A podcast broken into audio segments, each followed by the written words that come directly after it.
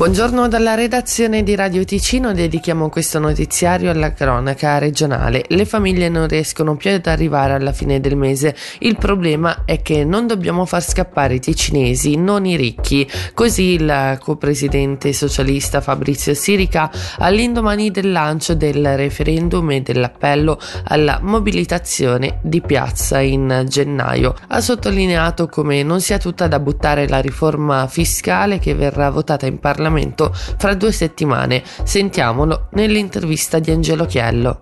Una famiglia di 5.800 franchi con due figli avrà un taglio nel budget netto del mese prossimo, a partire da fine gennaio, di 600 franchi. Allora sta succedendo che il ceto medio sta finanziando i regali ai ricchi. È una cosa scandalosa. Noi Partito Socialista faremo di tutto sul piano istituzionale, ma oggi non basta più.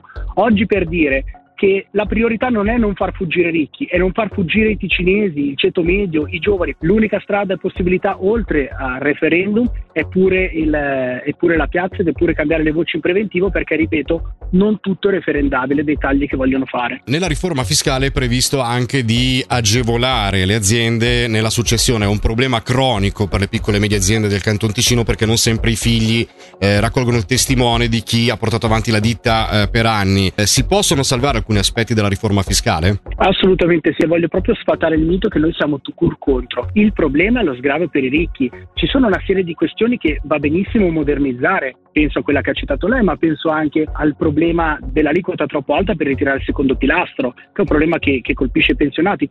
3 milioni e mezzo di franchi per studiare e pianificare delle nuove discariche sul territorio cantonale. Il credito da sottoporre al Gran Consiglio servirà anche per la promozione di iniziative nel settore del riciclaggio di rifiuti edili minerali. Sentiamo dunque Mauro Togni, capo dell'Ufficio dei rifiuti e dei siti inquinati. La pianificazione di una discarica è una procedura piuttosto complessa che necessita di valutazioni tecniche approfondite, ci sono dei beni da proteggere sotto dell'acqua, la stabilità della montagna, ci sono dei corridori faunistici da proteggere, eccetera, eccetera. Tutti questi approfondimenti vanno fatti in due barra tre tornate. La prima per vedere se ci sono dei no-go, tecnicamente si chiamano, cioè dei parametri che assolutamente escludono la possibilità di fare una discarica scarica in un certo luogo. Passato questa prima fase in cui non si trovano dei no-go, bisogna approfondire un po' e vedere se ci sono dei problemi da risolvere, per esempio bisogna costruire un ponte faunistico perché si interrompe un, un passaggio faunistico e cose del genere. Questi studi sono studi complessi che durano parecchi anni e che hanno dei costi anche non indifferenti.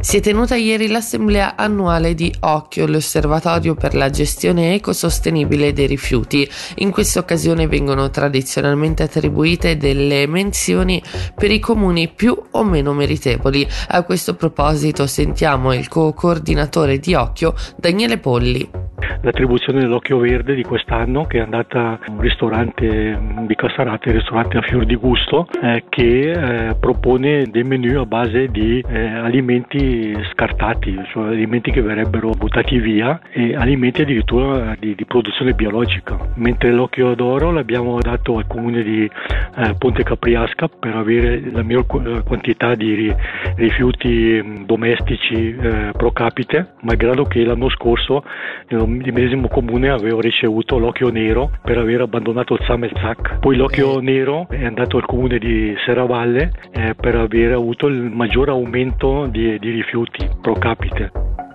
E ora le previsioni del tempo, oggi molto nuvoloso, al mattino per lo più asciutto, dal pomeriggio piogge sparse, temperatura massima attorno a 7 gradi.